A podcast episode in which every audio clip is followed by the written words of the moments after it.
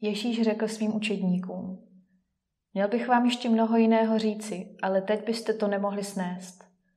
Ale až přijde On, duch pravdy, uvede vás do celé pravdy. On totiž nebude mluvit sám ze sebe, ale bude mluvit to, co uslyší a oznámí vám, co má přijít. On mě oslaví, protože z mého vezme a vám to oznámí. Všechno, co má otec, je moje. Proto jsem řekl, že z mého vezme a vám to oznámí. Nelze říct všechno všem. Toto pravidlo platí i o duchovních pravdách. Některé pravdy teď ještě nemůžeme snést, protože potřebujeme mléko, ne hutný pokrm.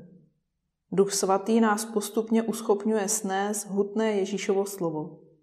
Jakým způsobem? Tím, že proměňuje náš život podle Krista.